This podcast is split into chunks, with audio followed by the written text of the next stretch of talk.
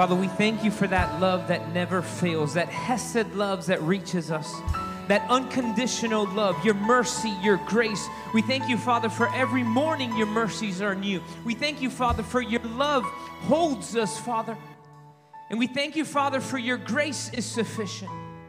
And no matter what we're going through, we've gone through where we've been, we know that your love remains. Father, we thank you for that love. We thank you, Father, for that mercy. Father, we thank you for your faithfulness. And Father, the fact that your love remains. Father, we repent for sometimes taking that love for granted. Father, for sometimes being like the prodigal son that say, just give me and we go. But we thank you for you are a loving Father who sees us. You redeemed us and you restore us, and we thank you, Father. For no matter what we've been through or gone through, you are there. And Lord, as Paul wrote, now remain these things. But the greatest of them all is love. Father, we thank you for your love. In Jesus' name. Come on, can you say this morning, God, I thank you for your love. One more time, God, I thank you for your love. Amen and amen. Can you give God a hand of praise this morning? Turn around and bless somebody. Say good morning to somebody and bless them. Give them a high five or whatnot. Javi and Kathleen, congratulations. I saw there's an engagement that took place about a month or two ago, so congratulations. I saw you guys set a wedding date for next year, so congrats, congrats. And uh, keeping God first, man, and that's going to take care of everything else. Amen. Praise the Lord. Yeah, that would be phenomenal if you guys can help me out with that. Praise God.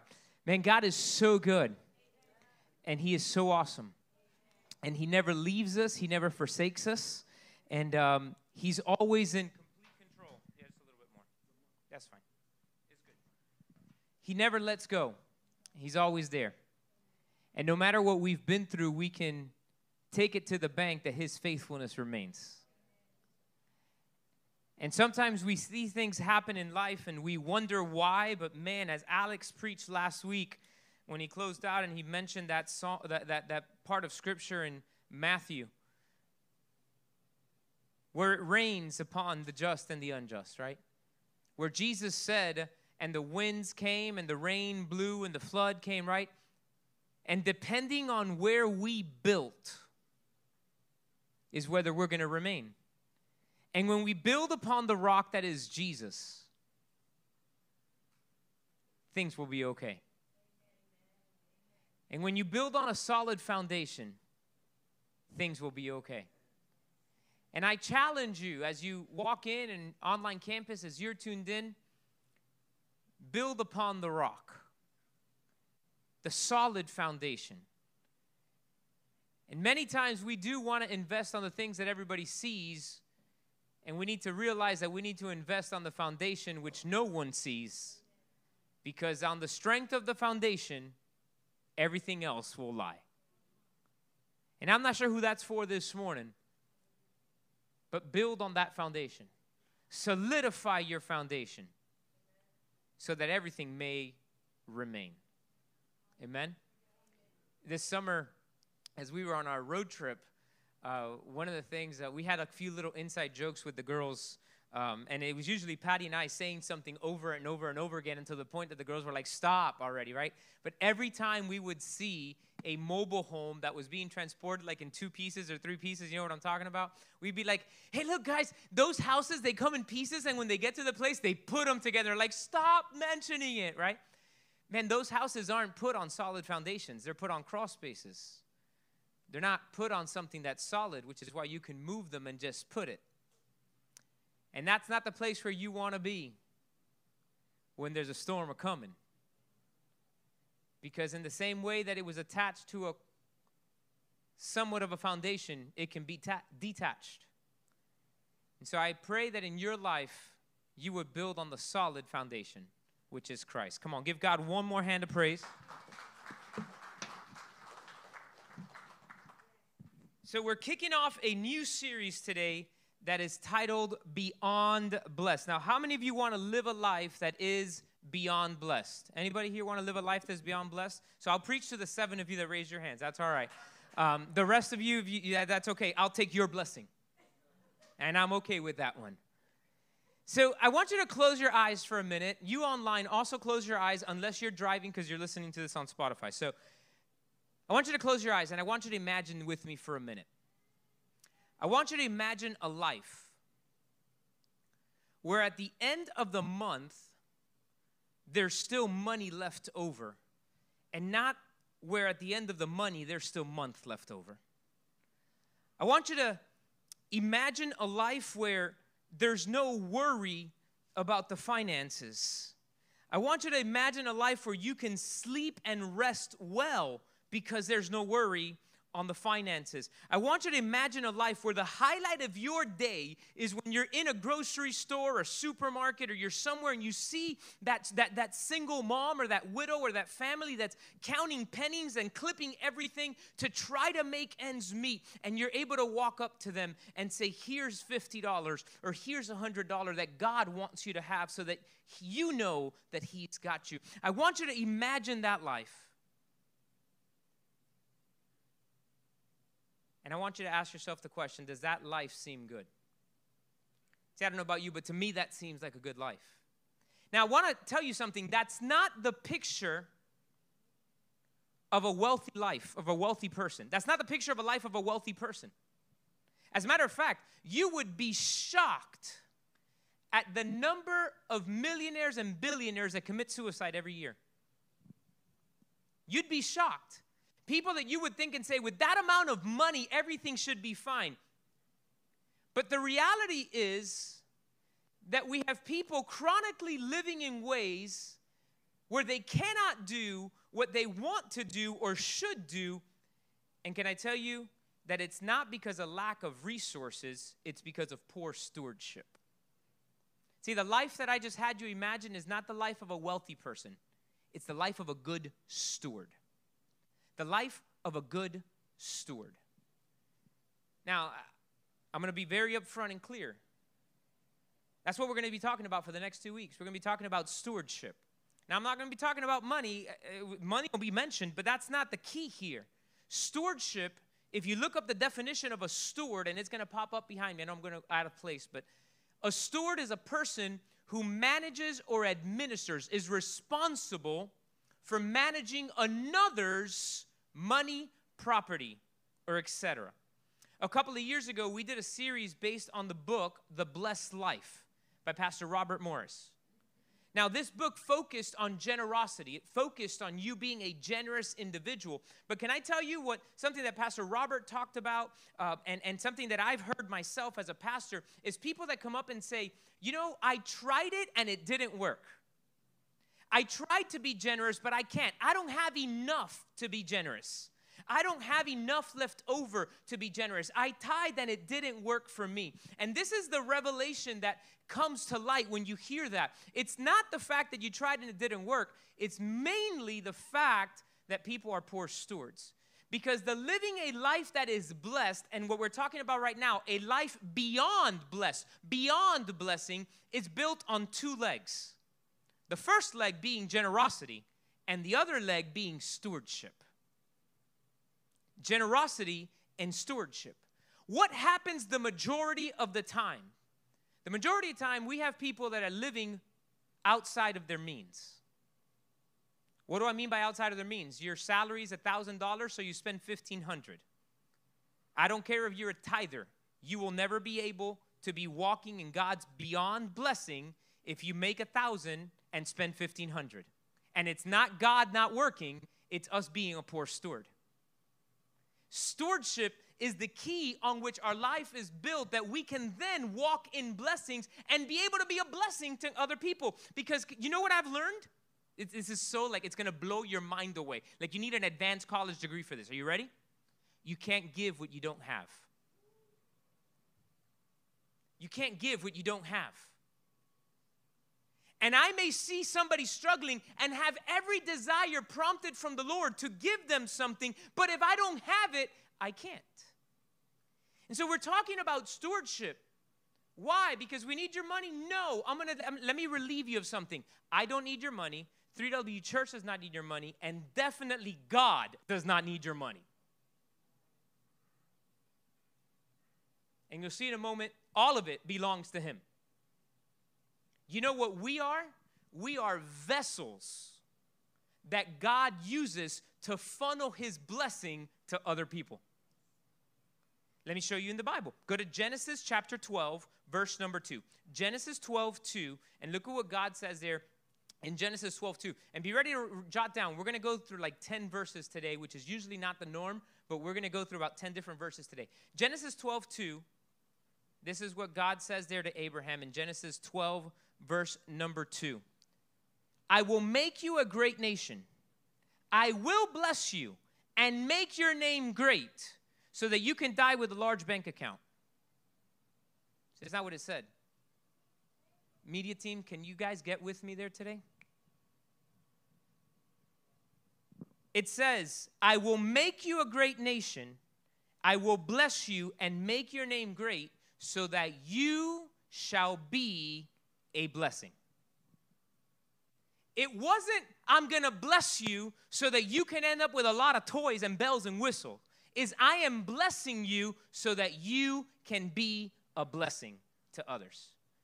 That tells me, according to scripture, if I'm not walking in the way that God can use me to bless other people, God will stop blessing me.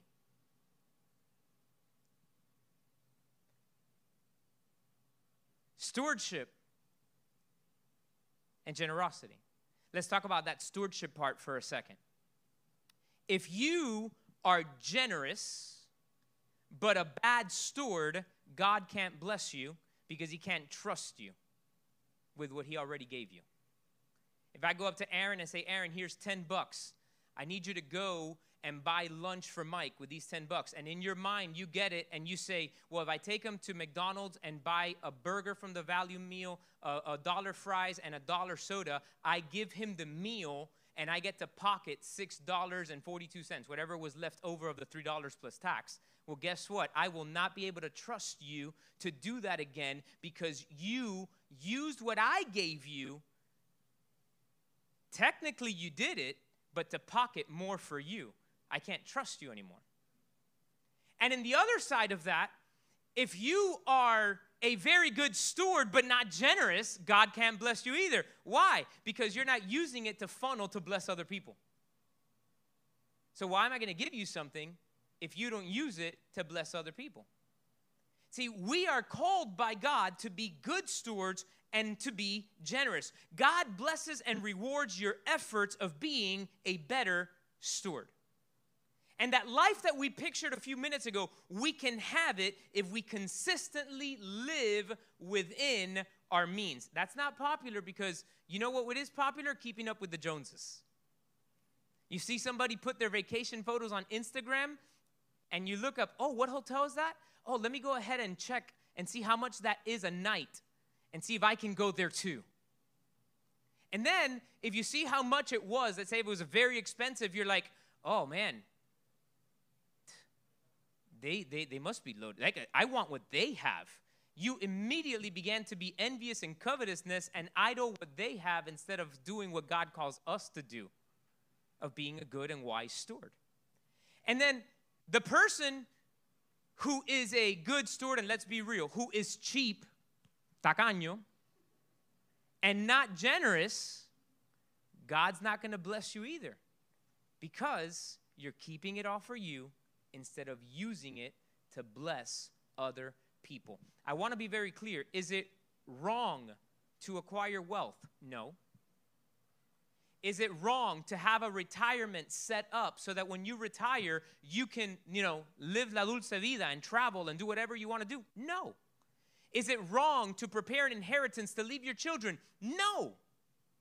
But if all that you do is with that focus and you don't allow or hear the voice of God to be a blessing to people, then the blessing cannot come to you. Because we are called to be a conduit where it comes in to be a blessing to other people. So some of you are looking at me with those eyes. I can read it. I'm trying not to look around too much because I feel them penetrate. And you're asking this question I'm at church, Pastor, why are you talking about money? Why are you talking about money in church? I won't ask you to raise your hand, but some of you are thinking, online campus is probably thinking it too. Some of you might have just turned off the program already. Why are you talking about money at church? Well, I'm going to tell you why. The Bible talks about money. None of you get offended if I do a series on prayer. As a matter of fact, I, one of the best reviews on a series we did was on the one on prayer that we just finished. None of you get offended if we do a series on family.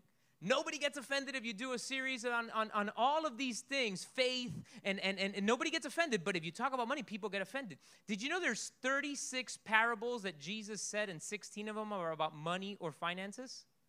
16 out of 36. I mean, I'm pretty good at math, and you don't have to be very good at math to know that that's about 50% of the parables that Jesus talked about was about finances or money. Matthew chapter 6, verse 21, Jesus said this Where your heart is, there your treasure is. Or where your treasure is, there your heart is. I'm sorry, I flipped it. Where your treasure is, there's your heart. What is Jesus trying to teach us when it comes about money and it comes about finances? If your focus is the money, your heart is sick. How many of you have heard the saying, money is the root of all evil? Y'all heard that before? Well, that's not what the Bible says. The Bible says the love of money is the root of all evil. Can I tell you something? Money is neither good nor bad. Money is an inanimate object. It is neither good nor bad. Now, whoever has it and how they steward it, that's the key of the heart. So, Jesus talked about this. The Bible talks about it. And as I said before, God doesn't need your money. And I'm going to be like, in our church, we never pick up extra offerings. We actually don't even pick up offering in services. We have no time for pickup offering. There's a bucket. You have the conviction of your heart to obey God, you're going to put it, or a box in the front. If you don't, that's you and God. I don't need it. 3W doesn't need it. God doesn't need it. It's you who need the blessing from God. And you walk in the right way that God wants you to walk. So, where is our treasure? Now, I read it in Genesis chapter 12, and I want you to jot it down. God blesses us to be a blessing. Many people think that it is wrong to ask God for a better job to ask God for a raise, to ask God for prosperity, for ask God to take care of them. Some people think that that is an ill prayer. I should not pray for God to bless me. But that's not biblical. Look at what First Chronicles chapter 4, 9 and 10. First Chronicles 4, 9 and 10. It's the prayer of Jabez. And Jabez, this is a very popular book that came out years ago, and the prayer of Jabez was this. Now it says, Now Jabez was more honorable than his brothers, and his mother called his name Jabez, saying, Because I bore him in pain. The name Jabez literally means he who means he who causes pain. Tremendo parto, right? Like that was a bad birthing process. It was painful, and there was no epidural back then. So she said, His name shall be pain. And what did he then say in the next verse? And Jabez called on the God of Israel. He prayed, saying, Oh, that you would bless me indeed. Prayed for provision. Enlarge my territory, that your hand would be with me, and that you would keep me from evil that I may not cause pain. In other words, bless me that I can bless people or help people instead of causing pain to people. And watch, look what God says. Look what it says there. So God granted him what he requested. God granted what he requested. So is it wrong to ask God to bless you? No. The question is, what are you going to do with the blessing? Do you know what the majority of people in America do? I can't speak for the world, but I'm assuming it's going to be similar. But the most of people in America do this. They make $1,000 a month or $1,000 a week and they spend 1500 they get a raise that they prayed for or worked for, and now they make $2,000 a, a, a week and they spend 2700 I read a statistic that about 70% of people spend their tax return as soon as they file their taxes and are told what the amount that is coming is. They spend it, probably on a credit card. And you know what happens when the tax return then comes in? They usually don't pay off the credit card. They already use that money now for something else. So instead of having a $5,000 return, they're in the hole 10 grand. It's what the majority of the people do. That is called poor stewardship, not lack of blessing from God. Poor stewardship. Are you getting the picture of what I'm talking about here? I'm not talking about us giving more. I'm talking about us figuring out where we're doing it wrong so that we can walk a life the way that God wants us to walk a life where we are a blessing to other people, a, white, a life where we can walk in blessing. Why? Because we are stewarding what God has given us. I'm going to be very frank and honest. I'm not perfect at this. Any stretch of imagination, one of the conversations I had with my wife yesterday, as I've been prepping for the series, I started prepping for the series in May because I don't like talking about money. The first time I ever preached on money was two years ago, and I did that series, and that was eight years into the church and I haven't preached on money since then, and we're doing a stewardship series now. I don't like talking about money. Why? Because most people hear the word stewardship and think money in church, they're going to ask for money. I've been there. I don't do that. I, have been parts where that happens, where you pay for a conference and you go to the conference and then they pick up an offering too. It's like, no, I paid for the conference. What are you picking up an offering for, right? Like, I paid for a ticket. And so the church has gotten a bad definition of what stewardship is. It's not about giving, it's about living in the, in, the blessing. We quote this verse. You guys are going to be able to finish it with me. Are you ready? My God shall supply. My God shall supply all my needs according to his riches and glory. Yes, amen. Can I tell you that many of the times the needs God has already provided for, you just wasted it on something else and were a bad steward? I had somebody tell me the other day, Pastor, I'm trying to do so much better. I cut my cable and now I'm only streaming. Okay, awesome. And I asked this question So, what was your bill? It was X amount of money. And they told me what the X amount of money was. And I said, Awesome. So, what are you doing now? It's like, Well, I increased my internet speed. And I got a Netflix account and I got a Hulu account and I got an ESPN account and, and because it bundles with Disney Plus and I got the HBO. And when I totaled it all, they were spending more money than the cable bill. That's poor stewardship. It's poor stewardship. So I had a conversation with my wife yesterday. We just had Abigail's birthday party, and we kind of planned, okay, here's a birthday coming. We're going to set aside the money. But I told her yesterday, I like, you know what we need to do a better job of is in the beginning of the year, we need to sit, project the year, and say each birthday party is not going to exceed this amount. We're going to set aside the money for it. And that's what we're going to budget and stay at because that's stewardship. Because before you realize it, something can get out of control. And then you have an actual emergency and you need to buy something and you can't. Your dishwasher breaks, your refrigerator breaks, something happens, and you're there buying ice packs or trying to do things to keep your meat okay because you can't go buy the new $1,000 refrigerator because you can't even put it on the credit card because you had maxed out the credit card buying the pair of shoes that God didn't tell you to buy. Stewardship. Stewardship. God blesses us to be a blessing. But what's the principle of stewardship? And, and in order to understand the principle of stewardship better, you need to understand this. Actually, everything belongs to God. It all belongs to God. When you understand that everything belongs to God, you will be more generous and a better steward.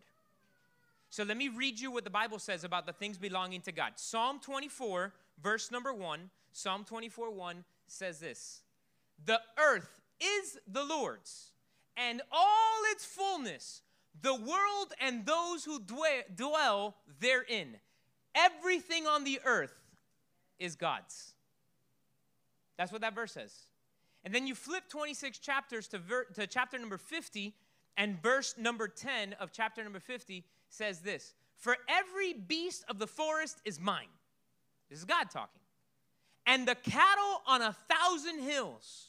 I know all the birds of the mountains, and all the wild beasts of the field are mine. If I were hungry, I would not tell you, for the world is mine and all its fullness. Can I, can I translate that for you? God is saying, if I were hungry, I wouldn't ask you to make me a barbecue. I'd go take one of the cows that's already mine and eat it. God doesn't need your money.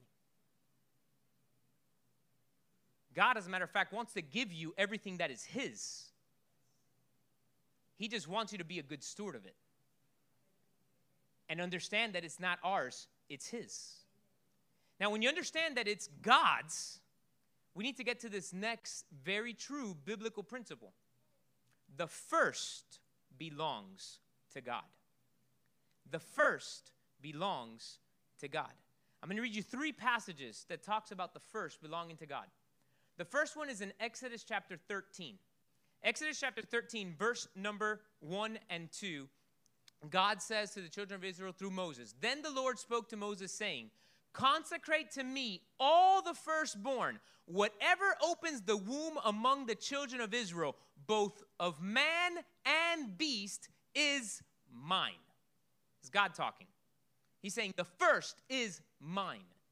Then you flip over to verse uh, uh, chapter 23, verse 19 again, God talking to the children of Israel says, "The first of the first fruits of your land shall you bring into the house of the Lord your God. You shall not boil a young goat in a mother's milk." Now, that second sentence there, believe it or not, is the is the word or the phrasing where Jews in Judaism that believe in kosher and will not eat dairy mixed with meat it is based on that sentence. That is the only sentence where that talks like that in the Bible.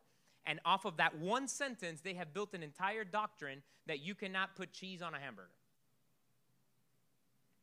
And the thought process, as you read it and you go through the history of the land they were in at the moment, who worshiped these gods of goats or, or, the goat god and things of that nature, there was most likely a pagan practice where they would boil a certain animal in the milk of the mother. And so God is very clear saying, don't do that.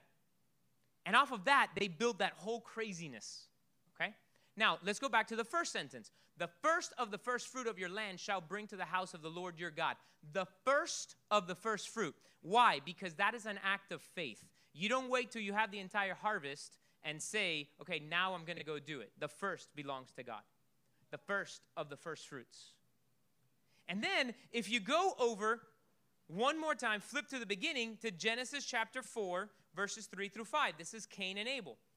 And it says that in the process of time, it came to pass that Cain brought an offering of the fruit of the ground to the Lord. Abel also brought of the firstborn of his flock and their fat. And the Lord respected Abel and his offering, but he did not respect Cain and his offering. And Cain was very angry, and his countenance fell. The biggest difference between them two after the course of time was that Cain brought him something after the course of time, and Abel brought him his first fruit, his first lamb. Now, some of you are looking at me again with those eyes of love, and you're thinking this well, that's all Old Testament. Tithing is actually a, the law. That was in the law, and I don't believe in tithing because that was the law. That was Old Testament. Well, if you believe that it was Old Testament, first things for, first, we can talk about Jesus. He talked about tithing in the New Testament, but the story of Cain and Abel that I just read to you happened at about 4000 BC. 4000 BC, 4000 before Jesus was born. If you remember, you know, the years go all the way to zero, then they start counting up in AD, Anno Domini. So 4000 BC was more or less the time when Cain and Abel bring this offering to God. One pleased God, the other one didn't. Abraham in Genesis talks that he also got the tithe and gave it to Melchizedek, who was the high priest, right? That happened at about 2000 BC, 2000 years after Cain and Abel. The law of Moses took place in 1500 BC, which means that for about 2,500 years before the law, the principle of giving God the first already existed because it is a God principle not a law. It's not religion, It's a principle. There's a very big difference. There's a difference. So if we break it down to that, that everything belongs to God and the first belong to God, then we understand this the tithe does belong to God. The tithe belongs to God. Some of you don't like this preaching, and that's okay. You can be mad at God in the Bible. Because I'm reading you scripture. Because I want for you a life that is beyond blessed. Because the only way that we can reach the world is by showing the love of God. And it's very difficult to show the love of God without filling the needs of the world. I mean, James talked about it. If you see somebody cold, don't just go pray for them, give them a blanket. But you can't give what you don't have. And many times, what we don't have is because of poor stewardship. And so we should ask ourselves the question God, do you want me to buy this? There's a lot of things that I want that I either save until I have it to buy it, or I just realize, well, I don't need that. And I'm not the best at this. I just told you. I, I talked to my wife. We need to do a better job of this for next year. Like we need to plan it and stick to it. Because many of my needs, God already gave me what I needed for it but I spent it on something else. In this country, we are graduating people with a hundred or two hundred thousand dollars in student loan debt, and many of them to get jobs that are not even in their field and paying minimum wage. I said it earlier. My favorite school is the University of Miami. Come on, it's all about the U, and one day the football program will get good again.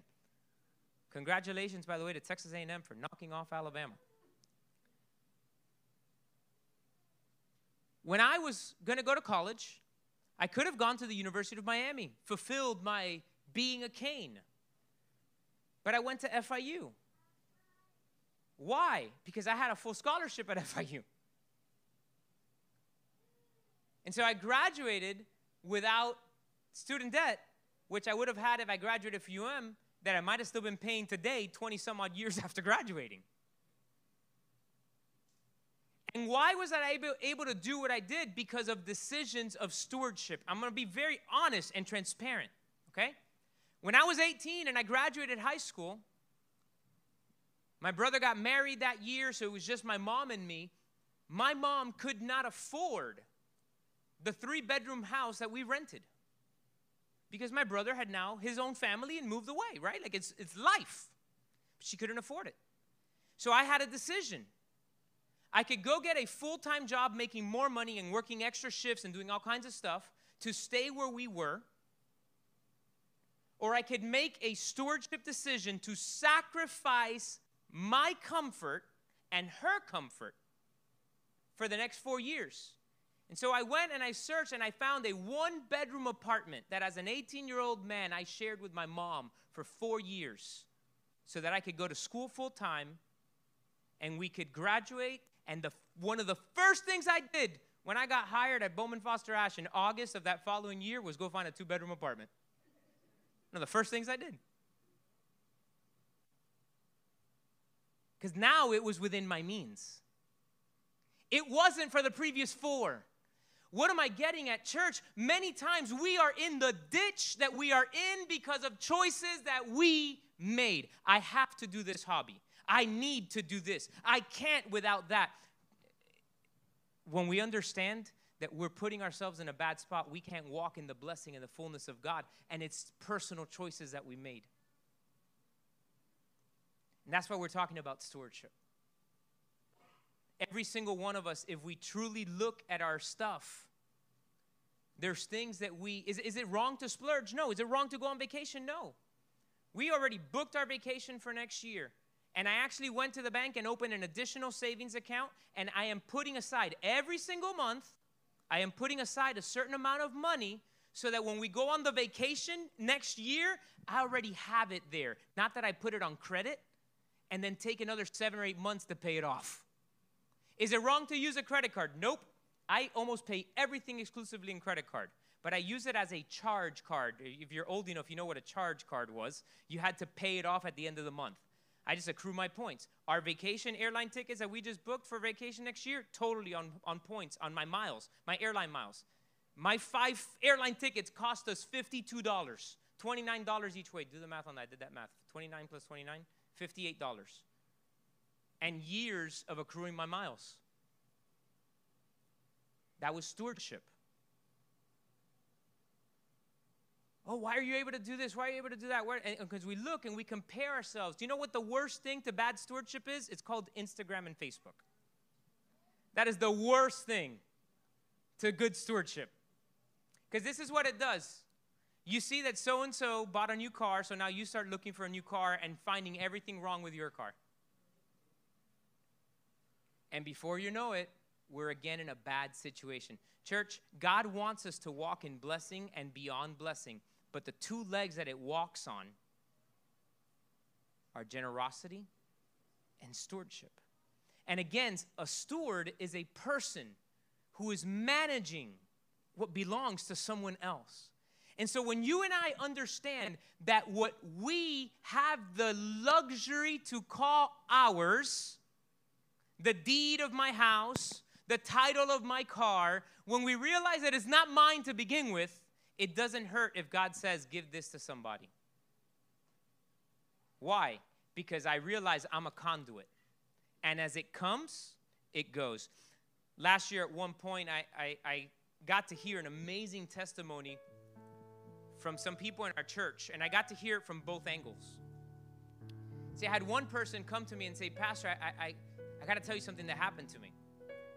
He said, I really wanted to be able to do X, Y, or Z, especially for ministry.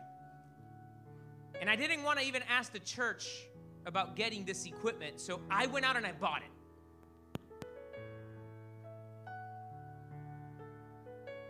And then I came to church that week, and somebody came up to me and said, God told me to give you this. And when I got to my car and I opened it, it was the amount of money to cover what I had just bought. And I heard it from the other person that said, Pastor, I, I'm trying to listen to the voice of God when He tells me to be generous. And I got to church and I always keep cash in my wallet and if I do an extra job here or there and they pay me, I always keep it there. After I give God what's His, I always keep it there because, like, you know, if I need to buy this or that, I have that emergency, right? And I was in church and I was in worship, and God said, Give it to so and so. And I was like, What? And I wrestled with God for the entire service. Because I was thinking, What are they going to think when I give it to them? Are they going to be insulted? Are they going to be offended?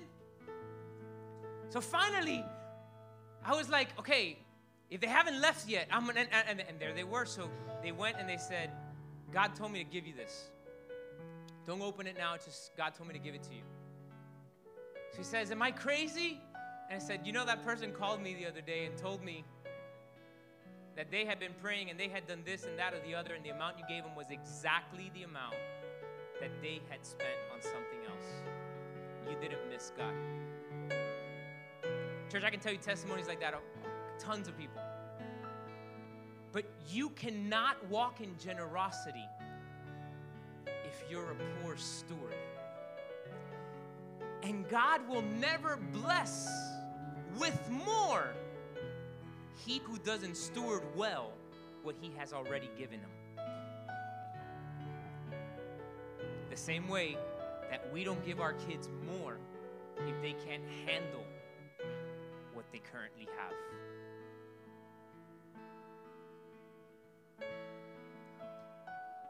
So, church, is it possible to live in that dream? Yes. And how do we get there? We get there by stewarding what God has given us to the best of our ability so that God can then be faithful with more. Let's go ahead and stand to our feet. Father, this morning, I know this was a heavy, loaded message. And Father, it's heavy and loaded for many of us because it hits us hard. perhaps because we grew up coming from an immigrant as an immigrant or with little things and so we guard every single cent and penny and think it's all on the sweat of my brow. And so it hurts us hard. But I pray, Father, that we may understand that we're just following biblical principles. Lord, that everything is yours, the fullness of the earth is yours. And we can walk as wise stewards who will administer what is yours to the best of our ability so that we can bless other people around us. Father, we thank you in Jesus' name. We're going to get into worship for a couple of minutes, and Pastor Fernie's going to come up and close out service.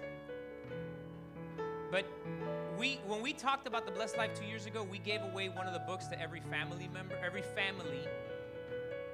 And so, if you never got one because you weren't part of our church at that point, um, we have a few left, and um, we have them in the bookstore. They're ten bucks, but I'm willing to sow it into you. I'll give it to you. I, I, I, we don't need it. So if you did not get a copy of The Blessed Life, come see me after service or see somebody in the front. We'll have them there and we'll just give it to you per family, one per family until we run out of them because we want you, we have it in Spanish as well, by the way. We want you to walk into godly principles and understand what it is and why we do it. Come on, worship the Lord this morning.